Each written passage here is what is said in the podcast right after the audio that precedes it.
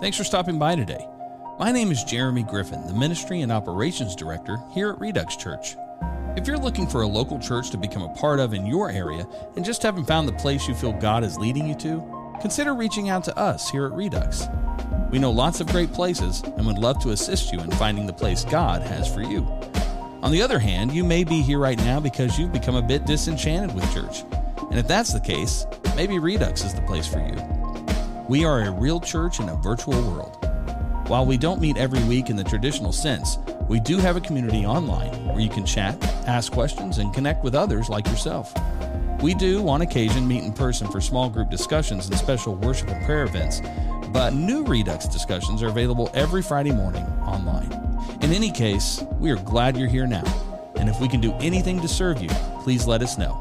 You can contact us anytime online at redux.church. God bless. You're listening to the Stream Grace Network. And we want to thank you for joining us on another uh, chapter of the Redux Church uh, uh, Conversations. We're in uh, the book of John still, and joining me today are Wayne and John. Hey. Hey. Not the author.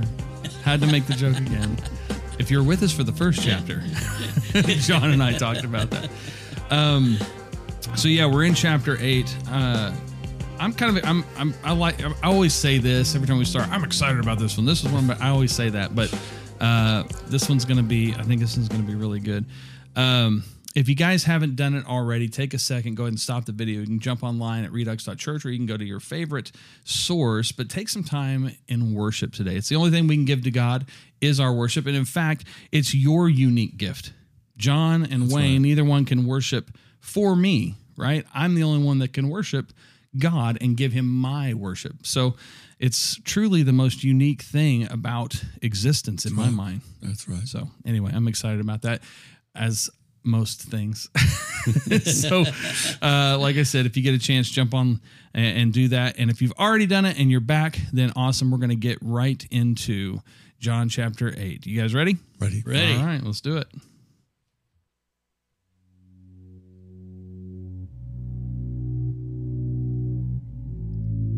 Jesus returned to the Mount of Olives, but early the next morning he was back again at the temple.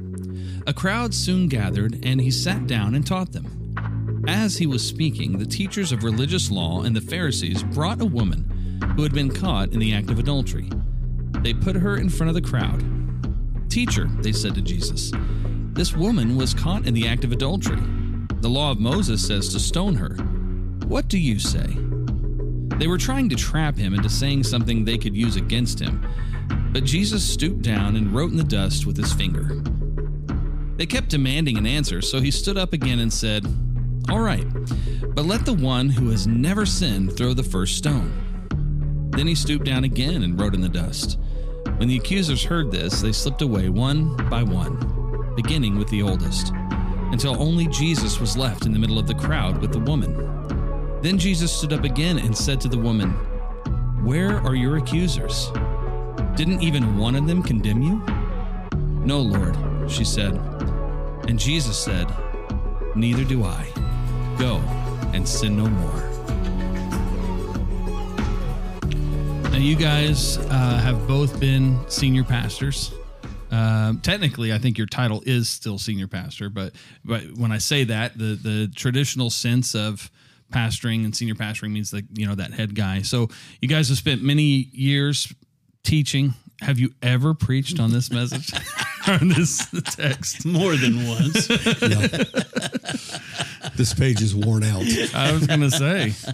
So, um, so what what do you guys normally talk about when you talk about this passage? Well, the uh, the interesting part to me is that it says the teachers of the law caught the woman in adultery, and I always ask the question: If you're the teacher of the law, where were you, and how were you there that you caught the woman in the very act? Yeah. Uh, there's just something that smells fishy about that. Yeah. Yeah, I can see that. What was your normal take on it, John? Uh, well, of course, you can look at, look at it from a, a variety of uh, perspectives, but primarily uh, bringing out the tendency to be condemning and judgmental of others mm-hmm. when we all basically have sinned, right? Mm-hmm. And uh, the compassion and mercy of Jesus. Yeah. Uh, that uh, technically it was a it was a overview of his whole, of his total mission mm. to come to the lost and to be their savior, yeah. not to condemn. John 17, he didn't come into the world to condemn the world, that the world through him might be saved. And uh, I think it's interesting, uh, he didn't address her sin. Right. You know, religion always tries to point out the fault, to try and make us feel better because we look better in our eyes than than they do, and always trying to um, through the whole self interest and self focus to appear better than everybody else. Um, but of course, Jesus saw that, cut right through that, went to the very heart of the issue, and that was their own sin. Mm-hmm. And whatever he wrote in the ground, we don't know but uh, always play upon that that maybe he wrote out their sins and they recognize hey he's got us now so we, we, what are we going to do right or the names of all the guys that uh, had been with this had woman. been with the woman sure. sure i mean lots of fun things to speculate yeah, right yeah, yeah. And, and, when it's not stated you can sort of add your imagination to it mm. but obviously something was there in the context of their, that encounter that brought them under conviction when they couldn't throw a stone when he confronted them in their own issue of sin yeah um, but just the fact that he he came not to condemn us in our sin, but to forgive us. So he didn't reference the sin because he was the one who's going to take care of the sin. Right. And uh, and the liberty that came to the woman, uh, not because the people went away, but because the Redeemer mm-hmm. technically forgave her and empowered her to go and live a live a new life. So. Yeah. It's to me just an overview of the whole aspect of the whole gospel message. Sure, yeah, it's interesting because you know I told you guys I don't normally take any pre notes when I sit down. I just talk from my mm-hmm. guts, and I so I just kind of did that this morning. Talked from my guts to myself. Good. just wrote down a couple things, but here was here was one of the things that I found intriguing to this. I really saw this this first line or the, you know the first part where they wanted to trap Jesus and thinking about the fact that they wanted to trap him and then i thought about the culture war that we're in today and how often somebody will come to me personally and try to trap me into making a statement of conviction that culturally yeah. is going to go against you know or, every day. You know what i'm saying? Sure. And and so that's that really intrigued me um, because jesus handled it um, in such an amazing way. Because because what did they say right? They trap him with with okay well great teacher with sarcasm. Mm-hmm. um, the law says we do this. What do you say and so they're just trying to get him. And it's like when somebody asks me, "Hey, is this a sin?" and and you know, or or you know, Christians, blah blah blah blah blah. What do you say? Mm-hmm. And I mm-hmm. and usually I tell them, well, what I say is irrelevant. What does God say? yeah. But but you know, I mean, what do you guys do? You guys yeah. see that? Sure. Go ahead. You know, um, I, I I think there's a place where we have to separate. There's there's religion, there's Christian religion, and there's Christianity. Mm. And there's a lot of people in our audience over time that are in some place of deconstruction. And their problem is not with Christianity. Their problem is not with Christ likeness. Mm-hmm. So their pro- their issue is not going to be with the Jesus who writes in the dirt and says, "Where's your accusers?" Neither do I condemn thee. Their problem is is, is with the religious teacher that is practicing politics and entrapment and and and seeking to use someone for their own gain and all of that. And and that's where you say, "Hey, this is this is the perfect opportunity to say." Uh, don't don't practice the Christian religion. Uh, if you want to rebel against the Christian religion, that's fine because you're rebelling against religion. But don't rebel against Christianity. Yeah. Don't don't rebel against true Christ likeness, and you have to be able to see the difference between the two, and it's illustrated so well right here in Jesus' response. Mm-hmm. Well, I think uh, playing this out of my mind, and even situations that I myself have been engaged with in those uh, entrapment moments, mm. you know, my focus has always been, well, you know, they say, is such and such a sin? Mm-hmm. Well, I say, is anger a sin? Is gluttony a sin? You know, what does the Bible say? Point them back to that indisputable word that because they, you know, spirits of what we'll say religion, they want us to get involved in some kind of uh, rational conversation or debate. Mm-hmm. But God's not rational. Right. God is supernatural, and His Word is a living supernatural Word. And Jesus was a supernatural Savior. He wasn't just a man, though He was God in the flesh, but He approached everything from the perspective of the Father yeah. and the truth, not man's opinion. And most of us get in trouble because we give our opinion. Whereas if we go back to the truth and point them back to the Word of God, if you want to argue, argue with God. I believe what the Bible says. That's where I stand, right? So trying to defuse just an argument. Mm-hmm. I know there's an element of apologetics, of debating or of giving position, giving your position and stating your position in apologetics, uh, which is okay if the person you're dealing with is truly seeking to know truth. Yeah. But if they're just wanting a point of argument, you never win. Right. And that's the culture in today. You can't communicate with certain aspects or certain mindsets of people. They won't even listen to you. They want to right. drown you out. They don't want to hear the alter opinion because they're not really after truth. They're just wanting to impose their view or their beliefs mm-hmm. on the culture, right?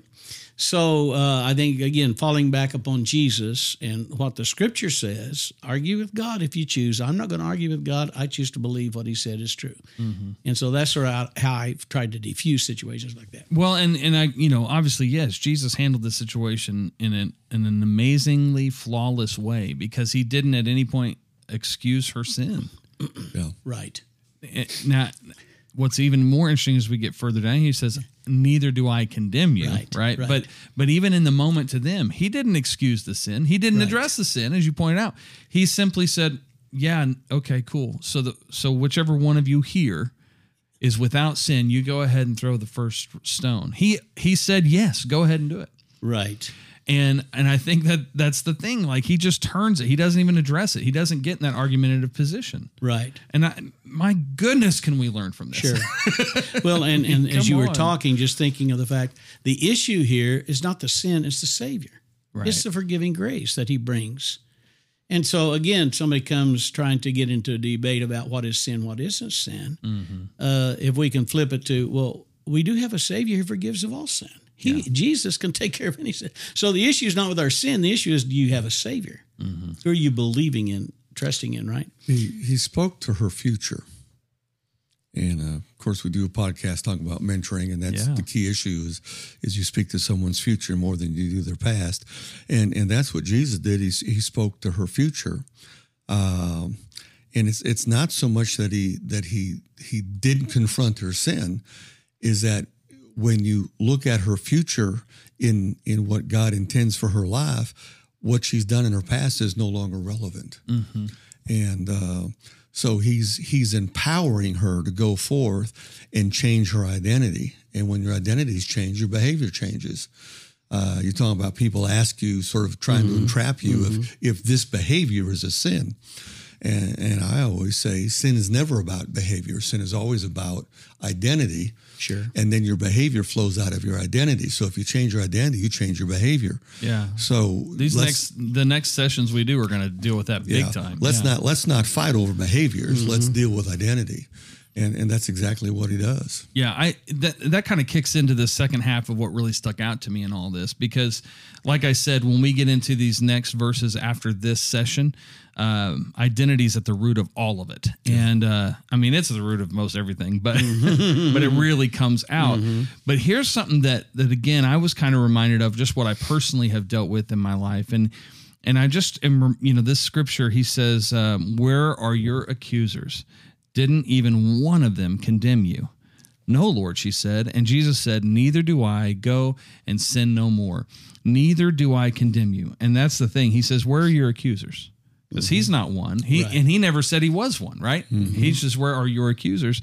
And he doesn't condemn. And I thought of, man, how much I I heard a story. Um, Jordan Peterson was talking about um, telling a story, and he got really choked up. It was about depression, and this uh, grandmother had lost her granddaughter to suicide, and he was talking with her, and she was just beating herself up, saying, "I'm a terrible grandmother," you know, so on and so forth. What could I have done to to prevent this?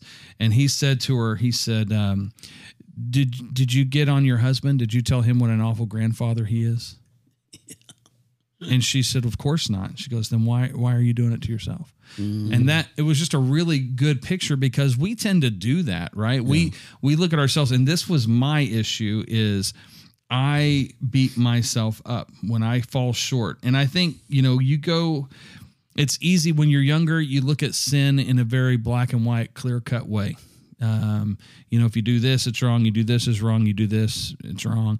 Today, it's sin for me is is a is a conviction, pure conviction, not not a head knowledge to know this is wrong, but I'm convicted. It, if to another person, it maybe wouldn't be sin at all because it's a conviction of being out of obedience, right? It may be it's sinful for me Right. to hear God say, "Hey, I want you to go pray for this woman," and I don't.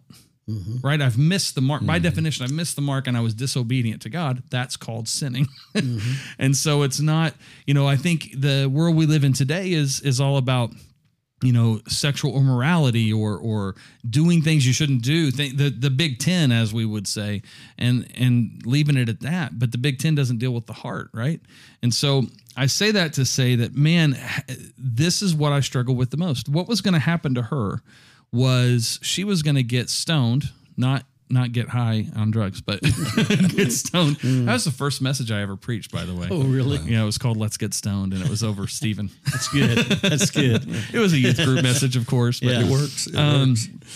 but uh, but no, she was going to be stoned for being caught in adultery, and s- and and in the same way, I have a tendency to look at when I fall short, and I and something negative happens in my life, I attribute it to me being sinful.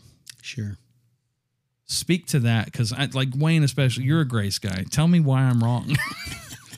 um, you know, uh, Satan is the accuser of the brethren.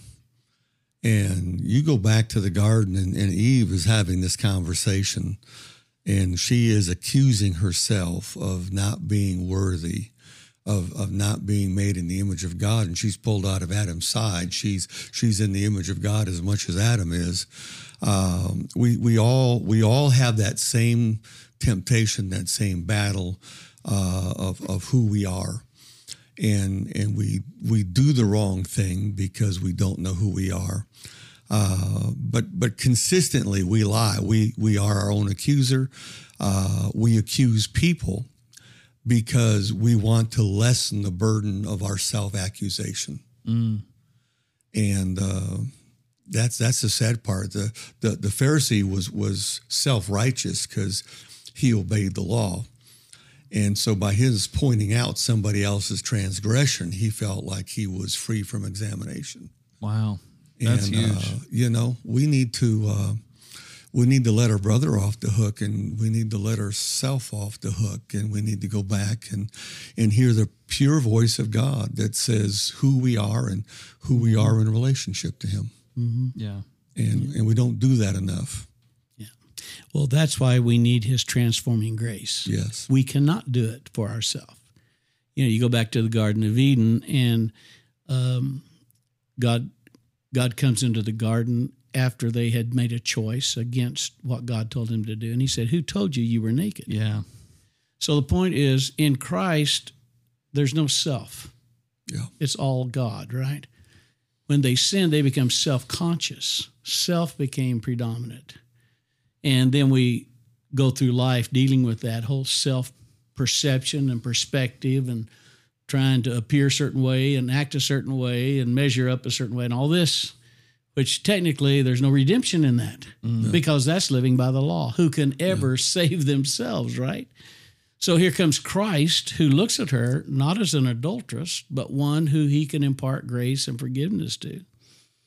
And uh, from that point on, I think when he said, I don't condemn you, go and quote, sin no more, I think he imparted a grace to her that enabled her to be transformed to where now she didn't see herself in the same way. And she had this capacity now to live in a different state of mind in awareness of praising and honoring honoring God rather than seeking her own her own self uh, survival, self achievement, accomplishment, whatever. So, you know, to me, that's the whole essence of uh, the gospel narrative is man trying to save himself once he enters into sin. How do I get out of this? Versus here comes God who in, inserts himself into that and says, I'm, I'm the way, the truth, and the life, right? So come to me. And when we come to him, in him and in the redemptive grace, sin technically has no issue anymore.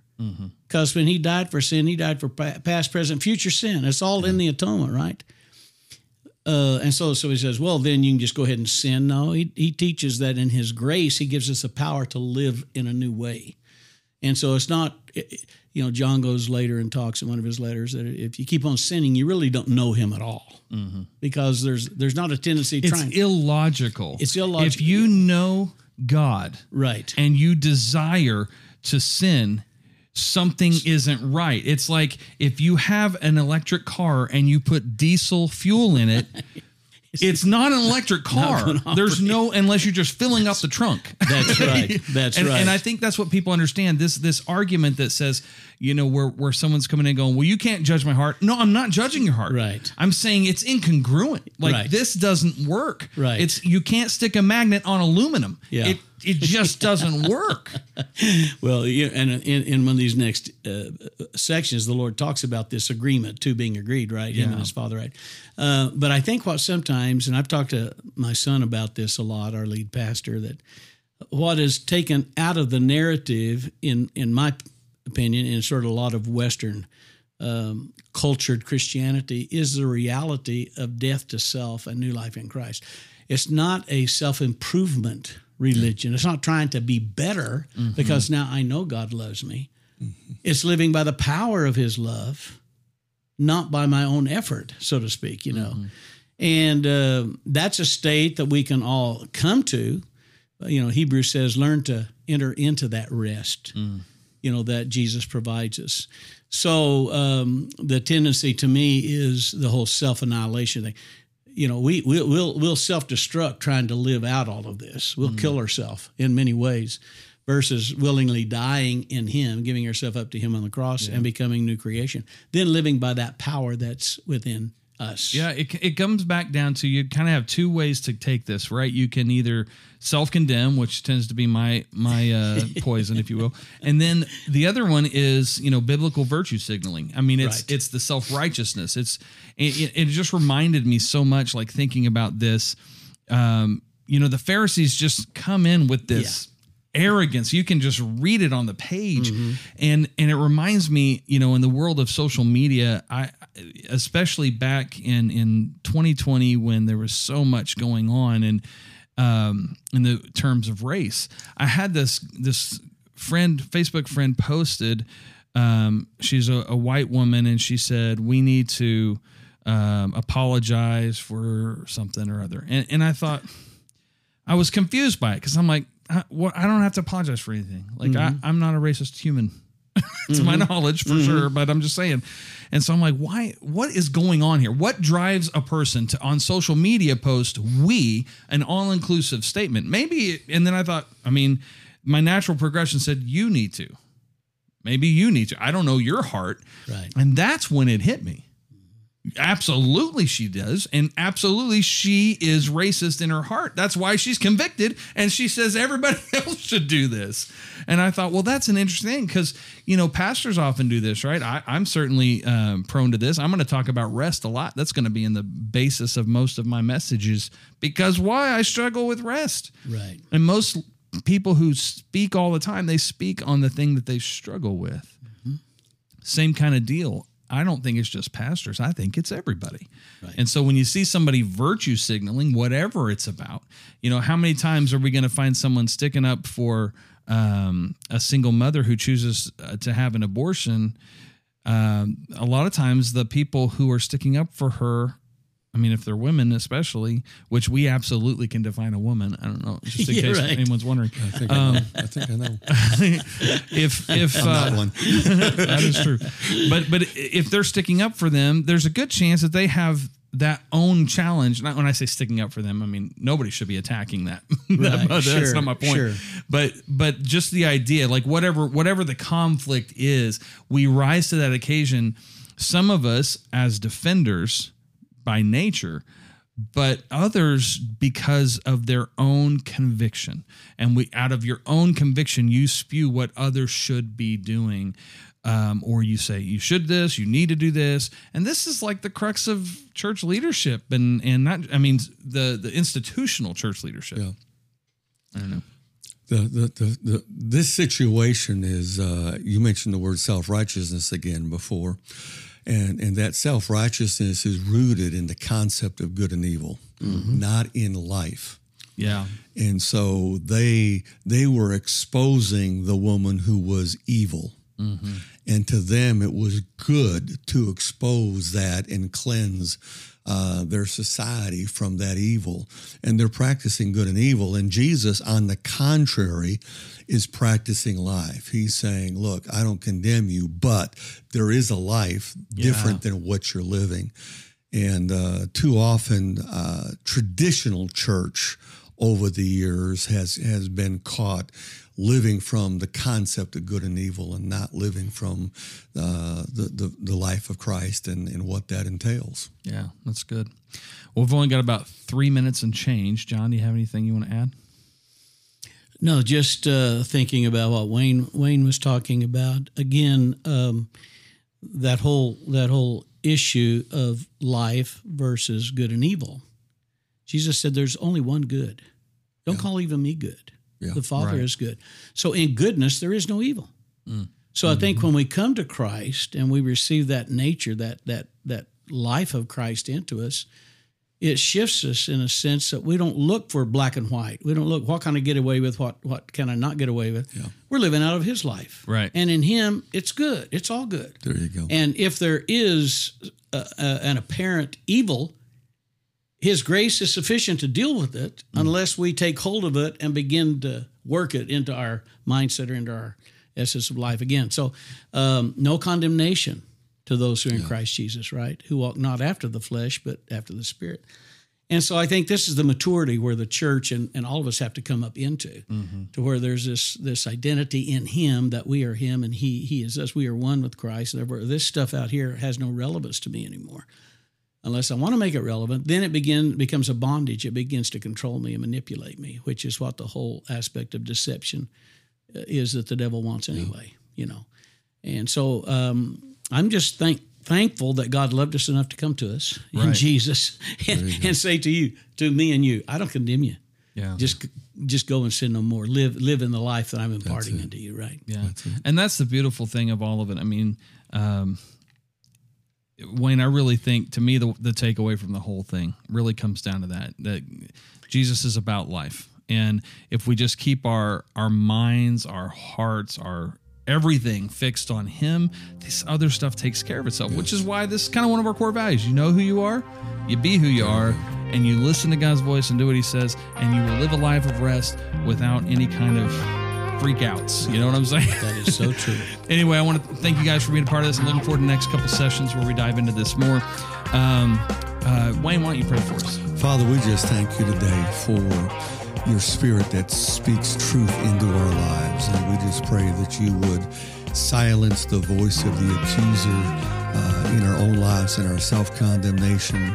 Help us to repel the voice from others and hear your voice that speaks only truth to us, tells us who we are so that we can be who we are. In Jesus' name, amen. Amen. Thank you so much for joining us on this uh, another edition of the Redux Conversations. If you feel led by God to support us financially, you can do so. Just go to redux.church, and uh, there's ways to do that there. Also, whether you feel led by God or not, I'm going to ask you to pray for us and keep us uh, in the forefront of that. And if this has helped you in any way, shape, or form, share this video with somebody else. Um, because if it helped you, it's going to help somebody else. God bless you guys. Thank you so much for joining us, and we'll see you next time.